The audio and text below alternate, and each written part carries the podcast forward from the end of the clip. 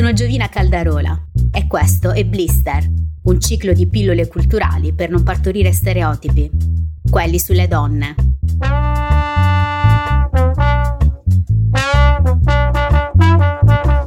Buon ascolto! Questa puntata è un po' speciale perché non ci limiteremo a parlare della protagonista, una figura femminile del Novecento di notevole importanza artistica, ma citeremo anche una serie di incontri casuali, di una rete internazionale ed iniziative mirate proprio alla conoscenza di questa donna. Lo faremo con Elisabetta Bignami, esperta di didattica museale prima e oggi life coach tra Italia ed Austria per enti di formazione e società di consulenza. Benvenuta Elisabetta su Blister. Ti ringrazio Giovina per avermi invitata nel tuo interessante podcast. Grazie a te per aver accettato di costruire insieme questa bella puntata dove ci porterai anche una interessante esperienza personale e professionale. Sì, infatti ti vorrei parlare di Tina Modotti, all'anagrafe Assunta Delaide Luigina Saltarini Modotti che tutti noi conosciamo come una fotografa riconosciuta a livello internazionale, considerata una delle prime donne nel settore e che ha portato non solo un contributo importante alla storia della fotografia moderna, ma anche un grande contributo all'emancipazione femminile. Io ho lavorato nel mondo della cultura, mi sono occupata in passato di didattica museale e da molto tempo pensavo di portare il racconto della vita di donne che si sono distinte nella storia come elemento di ispirazione per la crescita personale nel mio lavoro di oggi come life coach.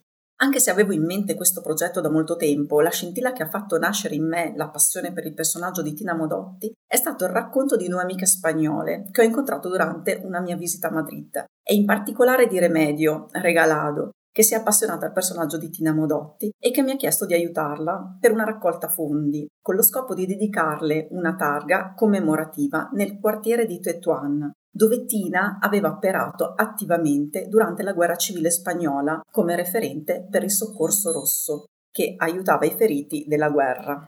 E Remedio è stata così cortese da raccontarci proprio come nasce il progetto. Ascoltiamola. Il mio interesse per Tina Modotti è nato per caso. Nel 2019 mi trovavo a Lima, in Perù, e passeggiando per una libreria un libro ha catturato la mia attenzione. Il libro era Tina Modotti, fotografa e rivoluzionaria della scrittrice Margaret Hooks. Io l'ho comprato e qualche mese dopo l'ho letto. Sono rimasto colpito perché mi sono chiesta come era possibile che il lavoro di una donna simile non mi fosse arrivato prima nemmeno quando io studiavo alla scuola di fotografia. Una donna che doveva essere un riferimento in qualsiasi libro di storia del Novecento, sia per il suo lavoro fotografico sia per il suo attivismo. Volevo che fosse un esempio per le mie figlie e per i miei studianti. Scoprì che Tina Modotti era sconosciuta alla maggior parte delle persone in Spagna. Volevo contribuire con qualcosa in riconoscimento della sua memoria. In questo processo mi sono sentito molto identificata con il suo personaggio. Ho anche scoperto che le mie fotografie avevano un parallelismo con le sue ed è così che ho iniziato il mio progetto, il quale consiste nel raccontare la vita e il lavoro di Tina con le fotografie dei luoghi in cui è stata. Per questo racconto anche il contesto storico del momento che ha fortemente influenzato la sua vita e il suo lavoro. Viaggio in quei luoghi e fotografo le loro tracce. Visito anche persone che hanno qualche relazione con lei, per esempio Cristiane Canale. Adesso Cristiane ed io siamo grandi amici e condividiamo progetti insieme. Sono progetti paralleli al mio, come una mostra a Madrid, la pubblicazione di libri, incontri annuali nell'archivio Tina Modotti in Bonefro, la collocazione di una targa commemorativa a Madrid, eccetera. Martina Modotti è originaria dell'Italia. Sì, infatti, lei è nata a Udine il 17 agosto del 1896 da una famiglia povera, il cui padre, Giuseppe Modotti, come tanti tra l'Ottocento e gli inizi del Novecento, emigra in America, portando con sé una delle figlie e lasciando moglie e il resto della piccola prole, che dovettero cavarsela con pochissimo. Dall'America infatti faticava ad arrivare l'aiuto economico sperato e Tina dovette andare ancora bambina a lavorare in una fabbrica di seta, dimostrando un forte senso di responsabilità. Dunque io ritrovo Tina Modotti geograficamente molto vicina a me, perché da alcuni anni vivo in Austria e sono molto vicina al confine con il Friuli Venezia Giulia, che è diventata la mia seconda casa italiana. Ed è proprio da Udine che comincia la costruzione della rete internazionale. Esatto, infatti vado a Udine spesso per lavoro e ho conosciuto molte persone alle quali mi è capitato di parlare del progetto delle mie amiche spagnole sulla targa commemorativa dedicata a Tina Modotti. Accade quindi che la voce si sparge e arriva ad un gruppo di donne imprenditrici del territorio, le Gilda in città, che decidono di sposare la causa, partecipando al finanziamento del progetto spagnolo. E allora facciamoci raccontare da Giuliana Ganzini la nascita e gli intenti di questo progetto. Il progetto riguardante il crowdfunding ha permesso di ricollegare Udine, che si stava risvegliando dal torpore e dall'isolamento post-pandemico, con una città come Madrid e soprattutto di conoscere la passione che Tina Modotti, questa grande fotografa illustre udinese, ha prodotto appunto nel mondo. E in un momento molto particolare mh, che ci aveva visto insomma separate, questo progetto io l'ho condiviso da albergatrice con altre professioniste imprenditrici all'interno di questo collettivo che si chiama Gilda che aveva lo scopo appunto di ehm, unire queste figure femminili attive nella, nella comunità e, e, nel tessuto economico della città per consentire loro di provare a promuovere dal basso appunto progetti che eh, animassero la, la, città e la vita culturale di Udine e quindi questo è stato un assist perfetto per uh, riportare anche alla memoria una udinese che non sempre è stata capita fino in fondo e sicuramente il, la sua parte biografica riguardante la Spagna è certamente poco, poco conosciuta anche qui e questo ha permesso di valorizzare anche la sua grande solidarietà e il suo valore anche come persona. Quindi eh, noi ci stiamo impegnando anche per, uh, partendo dai suoi valori e dalla sua internazionalità per rendere di nuovo anche aperta al mondo anche la nostra città. Non finisce qui, perché si pensa di fare realizzare la targa da uno scultore italiano che abita proprio in Molise e che è stato coinvolto da una delle massime esperte riconosciuta biografa di Tina Modotti, ovvero Christiane Barkhausen, che è una traduttrice, autrice tedesca e che proprio nella regione molisana a Bonefro, nello specifico, ha creato l'archivio su Tina Modotti. Quindi tu mi stai parlando di una rete di persone, amici, amiche e sostenitori che vivono tra la Spagna, l'Italia settentrionale e meridionale, la Germania, il Sud America, che grazie al destino o casualmente che dir si voglia, si sono trovati uniti in un progetto di valorizzazione della figura di Tina Modotti. Sì, è andata esattamente così. Mi incuriosisce molto la nascita di questo archivio e soprattutto perché proprio a Bonefro, quindi abbiamo chiesto di parlarcene direttamente all'autrice Cristiane Barkhausen. La prima volta che ho sentito il nome di Tina Modotti lo ho letto e stavo in Nicaragua nel 82, 1982 e ho visto un breve testo su un libro che era uscito negli Stati Uniti d'America su una donna chiamata Tina Modotti. L'articolo nel giornale diceva poche cose, solo che lei era morta nel 1942, proprio l'anno in cui io ero nata, che aveva anche vissuto a Berlino, che era la mia città natale, e che aveva fatto la guerra di Spagna e che aveva vissuto anche a Mosca e soprattutto in Messico che è stata una famosa fotografa negli anni 20 del secolo scorso in Messico e che era morta giovane a 45 anni. E questo ha svegliato la mia curiosità e ritornando a Berlino ho cominciato a vedere un po', ancora. In quel tempo non c'era Google, non c'era niente, ma ho cominciato a vedere se potevo informarmi un po' di più.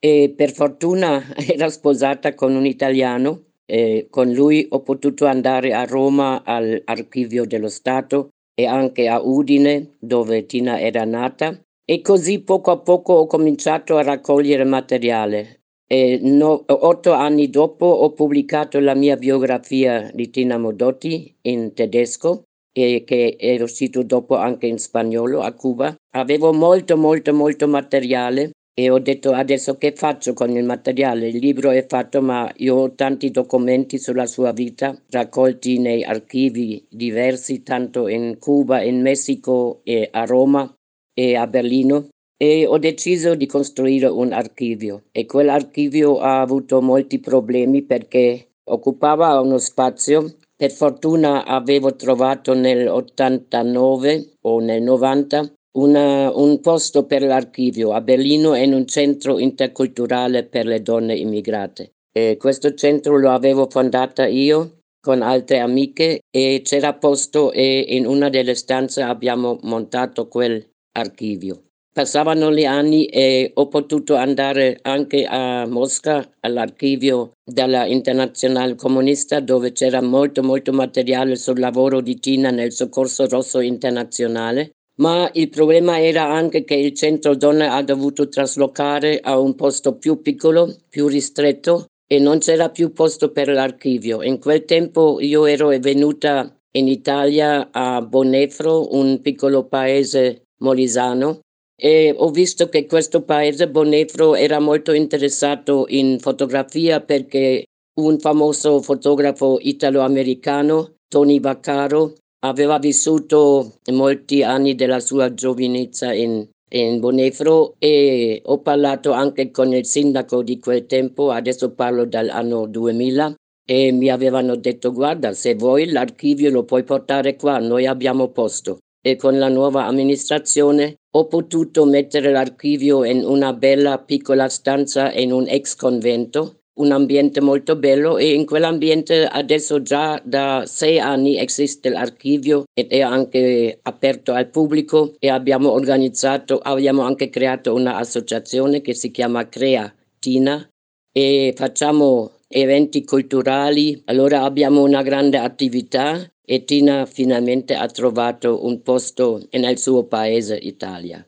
Questo bellissimo fermento culturale internazionale ha un'unica derivazione di ispirazione ed è quella di Tina Modotti. Dunque, a questo punto raccontiamo di più su questa donna e della sua incredibile vita. Tina è una bambina povera e impegnata nel lavoro in fabbrica. Sappiamo anche dalle testimonianze della sorella Yolanda, intervistata dalla stessa Cristiana Barkhausen, che ci descrive alcuni episodi emblematici della vita misera che conduceva questa famiglia e che ci danno ancora di più l'idea della triste e difficile infanzia. Nonostante tutto, anche in età adulta, Vidali, il suo ultimo compagno, ci riferisce che Tina Modotti rimase sempre orgogliosa delle sue origini e parlava spesso in dialetto friolano, anche in età adulta. Nel 1913 Tina riuscì a raggiungere il padre e la sorella negli Stati Uniti, a San Francisco. Aveva 17 anni all'epoca e si trovò una situazione naturalmente non semplice, ma con prospettive di certo migliori dell'Italia. Lavorò alacramente con l'obiettivo di aiutare tutta la famiglia a ricongiungersi in America. Sappiamo che nel tempo libero aveva trovato il modo di partecipare assieme al padre all'attività di un teatrino di dilettanti organizzato dagli emigrati italiani, dove il padre, Giuseppe, si esibiva come cantante e Tina pare avesse un vero e proprio talento nella recitazione. Proprio grazie a queste esperienze dilettantistiche fu notata e scritturata a Hollywood, per alcune parti nel cinema muto, e diventa in pochi anni una star cercata principalmente per il suo aspetto fisico, con il quale le venivano attribuiti sempre ruoli di sudamericane e messicane, con un misto di esotico, affascinante, misterioso, che piaceva tanto alla borghesia e all'aristocrazia dell'epoca. Il nuovo ambiente frequentato da Tina, grazie ai suoi successi cinematografici, ricordiamo il film che è arrivato fino a noi, The Tiger Coat, la portava spesso a ritrovarsi con amici e artisti a chiacchierare di politica, di cultura, argomenti che la incuriosivano e la portarono a studiare per cercare di costruirsi un minimo di istruzione e mettersi al pari con i suoi colleghi. Come viene in contatto Tina con la fotografia? Grazie a un suo compagno, conosce il fotografo Edward Weston, nel giro di poco tempo diventerà prima la sua modella e poi la sua amante. Lui era di dieci anni più grande ed era colto ed estroverso e per Tina, alla ricerca della sua strada, della tanta agognata cultura, era una persona di grande attrazione. Dopo qualche tempo il marito della Modotti muore in Messico e lei lo raggiunge quando era ormai troppo tardi e ritornerà in California. Ma l'incontro con il paese latino in un periodo di grande fervore culturale è per lei di grande fascino, tanto di decidere nel 1923 di trasferirsi con il fotografo Weston, che in cambio di aiuto nella gestione dello studio le insegnò l'arte della fotografia, che Tina Modotti coltivò e praticò fino a raggiungere livelli artistici notevoli. Weston non parlava spagnolo, ma Tina sì, e di conseguenza aveva già stabilito molti preziosi contatti all'interno della colonia artistica messicana, ma anche politica. In Messico entrambi hanno proseguito lo stile di vita bohemian già avviato in California. Tina fumava la pipa e si dice che fosse la prima donna a indossare i blue jeans in Messico. La loro casa, in un quartiere alla moda di Città del Messico, divenne presto un luogo di incontro per artisti e intellettuali di spicco. Le feste chiassose che spesso organizzavano attiravano rivoluzionari, aristocratici e artisti squattrinati. I più vicini a Tina all'epoca erano pittori muralisti messicani come Lola Cueto o Diego Rivera, e ad una di queste feste Rivera corteggiò per la prima volta Frida Kahlo. Questo è un periodo molto, molto affascinante. Hai citato infatti Diego Rivera e Frida Kahlo, già protagonista della puntata 5 di Blister con Daphne Malvasi, ed anche da quel racconto emergeva questo grande fermento culturale e artistico del Messico negli anni 30 del Novecento, ma anche politico e rivoluzionario, con tutte le conseguenze che il paese subì. Infatti, ben presto Tina Modotti si rese conto che in quell'ambiente bohemien non si sentiva a suo agio colto all'apparenza, ma anche superficiale, e questo era quello che appariva ai suoi occhi. A livello professionale all'inizio era solamente assistente di camera e di studio del compagno Weston. Per due anni e mezzo si era esercitata nella fotografia e in un primo tempo, con uno stile Bauhaus che metteva in primo piano le forme ridotte degli edifici, le scalinate, o una foto che è divenuta molto famosa con i tralicci che rappresentavano la modernità, la tecnologia che era arrivata in Messico. In seguito Tina inizia a ritrovare le persone e viene sempre più attirata dalle foto che ritraggono i lavoratori, i momenti di vita quotidiana, con il massimo rispetto della classe operaia e a poco a poco al centro delle sue fotografie c'è sempre il lavoro delle persone e la dignità dei contadini e degli operai. Così, oltre alle persone, anche gli strumenti e i simboli della lotta operaia diventano la rappresentazione delle sue idee politiche che iniziano a crescere in lei sempre più forti. Nel 1929 una delle sue mostre venne definita la prima raccolta di opere rivoluzionarie in Messico e con questa esposizione la Modotti diventa una fotografa riconosciuta a livello internazionale. Tina però non ha mai amato essere definita artista. Lei diceva di essere una semplice fotografa, con la passione di descrivere le scene di vita quotidiana, e disse Ogni volta che si usano le parole arte e artista in una relazione ai miei lavori fotografici, avverto una sensazione sgradevole, dovuta senza dubbio al cattivo impiego che si fa di tali termini. Mi considero una fotografa e niente altro.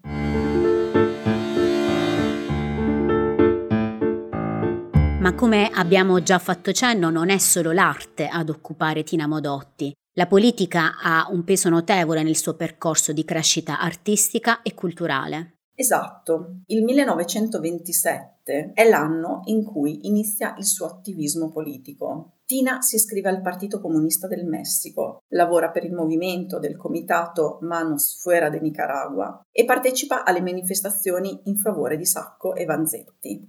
In questo periodo documenta con le sue fotografie la realtà delle classi più povere della società messicana e le sue lotte. I suoi scatti fanno il giro del mondo. Nel 1928 inizia una relazione con il giovane dirigente del Partito Comunista Cubano, Julio Antonio Mela, conosciuto durante una manifestazione contro la condanna proprio di Sacco e Vanzetti. Mella è oggetto di un attentato, muore a sole 26 anni e Tina viene accusata di essere lei l'autrice e le si scagliano contro autorità e maldicenze. Poi, in seguito, verrà scagionata. Dopo qualche tempo si avvicina sentimentalmente all'esule antifascista Vittorio Vidali, ma il suo attivismo politico le costa l'espulsione dal Messico, alla quale conseguì un lento abbandono dell'arte fotografica. Tina Modotti allora ritorna in Europa e dopo un breve soggiorno a Berlino nel 1930 raggiunge Vitali a Mosca, lascia la sua amata Leica per abbracciare la causa della rivoluzione. Iniziò a lavorare scrivendo articoli sulla rivista ufficiale del ramo sovietico del Soccorso Rosso, un'organizzazione creata dal Partito Comunista Internazionale allo scopo di dare supporto ai prigionieri, ai feriti e alle loro famiglie durante la guerra, Tina inoltre seguiva i corsi di russo e quelli obbligatori di marxismo e leninismo. Fa carriera all'interno proprio del Soccorso Rosso, raggiungendo posizioni molto vicine al vertice dell'intera organizzazione. Ed è in questo momento che Tina si trasforma. Bella e ermosa, Tina diventa sempre più cupa, silenziosa e triste. Sacrifica da un certo punto di vista l'arte per la politica, ma questo per un ideale più alto e inizia a svolgere missioni segrete in giro per l'Europa. Partecipa anche alla guerra civile spagnola nel quinto reggimento della Brigata Internazionale con il nome di battaglia di Maria. È notevole la radicale trasformazione di Tina Modotti. La causa politica l'assorbe completamente. È come se tutto il calore e l'ardore artistico che l'aveva conquistata in Messico sia stato totalmente trasformato in favore di un ambiente freddo, pericoloso, come se fosse stata attratta da una forza superiore. I suoi amici, Robert Capa e Gerda Taro, le chiedono di tornare a fotografare, ma inutilmente. Combatte comunque insieme a Vidali, il suo ultimo compagno, nel conflitto iberico. E le cose cambiano rapidamente. Stalin fa sopprimere il soccorso rosso e a Mosca non erano più graditi. Nel 1939 provano a rientrare negli Stati Uniti, ma a causa dell'enorme massa di profughi dall'Europa vennero intensificati i controlli e rifiutata l'accoglienza ai repubblicani spagnoli. Optarono allora per il Messico, che si era reso disponibile ad accogliere 50.000 esuli. Matina rientra clandestinamente, essendo ancora in vigore il precedente decreto di espulsione. Vissero malamente, senza soldi e semiclandestini e in condizioni di salute non così buone. Nel 1940 riesce a regolarizzare la sua presenza in Messico e inizia a lavorare come traduttrice, ma la sua salute peggiora visivamente. Nel marzo del 1941 Vittorio Vidali viene arrestato e Tina vive quell'episodio con il terrore di un'incursione della polizia. Fino al suo rilascio restò rintanata in casa paralizzata dal terrore di un altro scandalo e della deportazione. La notte del 5 gennaio del 1942, dopo una cena da amici, Tina Modotti muore, colpita da infarto sul taxi che la sta riportando a casa. La sua morte fu all'epoca ed è ancora tutt'oggi un episodio poco chiaro, intricato di supposizioni politiche, ipotesi di spionaggio, polizia segreta ed esperimenti. Viene sepolta nel cimitero della capitale, il Panteón de los Dolores. Sulla sua tomba i versi del grande poeta e amico Pablo Neruda. Sorella, tu non dormi. No, non dormi. Forse il tuo cuore sente crescere la rosa di ieri, l'ultima rosa di ieri, la nuova rosa. Riposa dolcemente, sorella. E qui torniamo per un attimo a focalizzare il suo percorso artistico, stretto tra due fasi della vita molto dure e difficoltose. Che fine fece il suo patrimonio fotografico e come è stato riscoperto? L'opera fotografica di Tina Modotti rimase a lungo dimenticata, fino agli anni 70, in cui venne riscoperta come intellettuale, anticonformista tutto tondo. Tina Modotti è una delle poche donne dell'epoca apprezzata per una capacità di un'attività in cui fino ad allora si erano contraddistinti soprattutto gli uomini, fotografia e fotoreportage. La sua esperienza nel campo fotografico è galoppante, dopo la frequentazione del fotografo Edward Weston, da cui apprende le basi della fotografia, è la Modotti stessa a sviluppare ben presto un suo proprio stile utilizzando la fotografia come uno strumento di indagine e di denuncia sociale.